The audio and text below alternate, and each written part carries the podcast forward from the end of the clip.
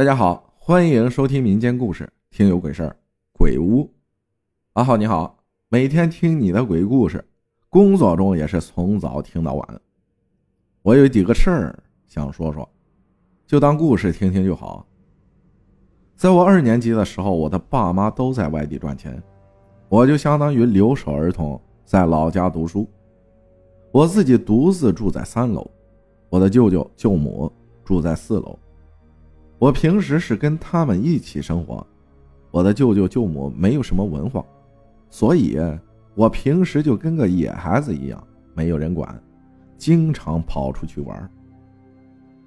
有一天，我的小伙伴就提议说去鬼屋玩，当时我也是属于天不怕地不怕的那种，就接受了他的提议。那个所谓的鬼屋是在一条河的旁边，那条河叫。七星河，那个房子很久没人居住了。房子算是小别墅的类型，有三层，大门是被东西挡住的，进不去，只可以在侧面的墙壁上才可以翻进去。当时我就跟小伙伴翻进去，翻进去是一个院子，从墙上跳下去有一个枯井，非常的深，院子里很多杂草，一看就是长期没人居住的房子。院子里有一个小池塘，里面都是青苔。我跟小伙伴从门里进去，进去房子以后就非常的黑，就算是大白天，里面也是非常的黑。上到二楼的楼梯是没有扶手的。我跟我的小伙伴上楼，二楼的地板全都是黑色的泡沫垫一样的东西，总之看着很有违和感，跟房子的格局非常的格格不入。我跟小伙伴就在房子里溜达了一阵，就下到了一楼。一楼有一个沙发，那时候我就坐在沙发上，沙发上有很多单子，我就拿起翻着看，就看到了有一张单子，上面写着火化单。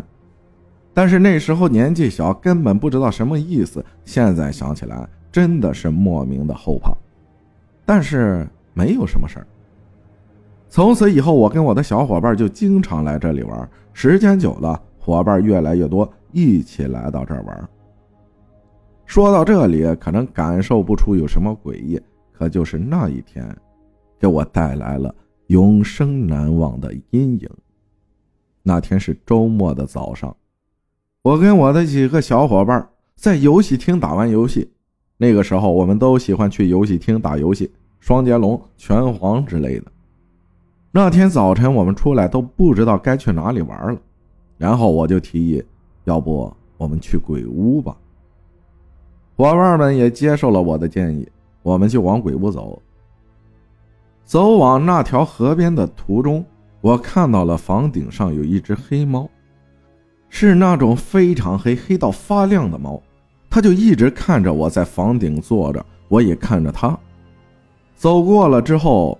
我就莫名的感觉心里很不安，总感觉会发生一些什么事儿。我们到了鬼屋的侧面墙的时候，我带头翻了进去，他们也接二连三的进去了。进去之后，我不知道为什么跟平时感觉就是不一样，但是又说不出有什么不同。我就往屋子的门走去，当时我们的顺序是我在第一个，像排队一样，四个小伙伴。排队似的往前走，当我进屋子走了几步，我呆住了，就那样呆呆的站住，因为我看到了这辈子最恐怖的东西，在我面前有一个人形的东西躺在面前的一个箱子上面，浑身非常黑，根本看不清，只能看到是个人的形态，姿势非常怪异的那种，他的下半身是身子朝下的。他的上半身则是半起的状态，是那种扭曲的样子，头发炸开蓬松的那种。他的那双眼睛发亮，只能看到他发光的眼睛和他身子的形态。当时我呆住了，大概有七八秒，就那样对视着。我后面的小伙伴就说：“怎么了？怎么了？”我没说话，我感觉我叫不出声，我吓到失声了。我掉头往门外走，我的小伙伴们就跟着我一起往门外走。我大概快到墙的时候，就开始跑了起来，大叫着“鬼呀，有鬼！”然后我的小伙伴们也开始跑了起来，争先恐后的爬了出去。我坐在地上，大口喘着气，我大叫着说：“你们看到没有？你们看到没有啊？那个人！”我后面的那个小伙伴说他看到了，他说他也看到了，但是除了我和我后面的小伙伴，剩余的其他人都没有看到。我吓坏了。当天我回到家后，身体一直不舒服。晚上睡觉的时候，我梦到了那个房子。我在里面二楼，地板全是黑色，房间门开了，我进去了。里面书架上有本书，但是我不知道是什么书。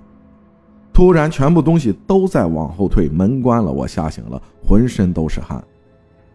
然后，我就发烧了。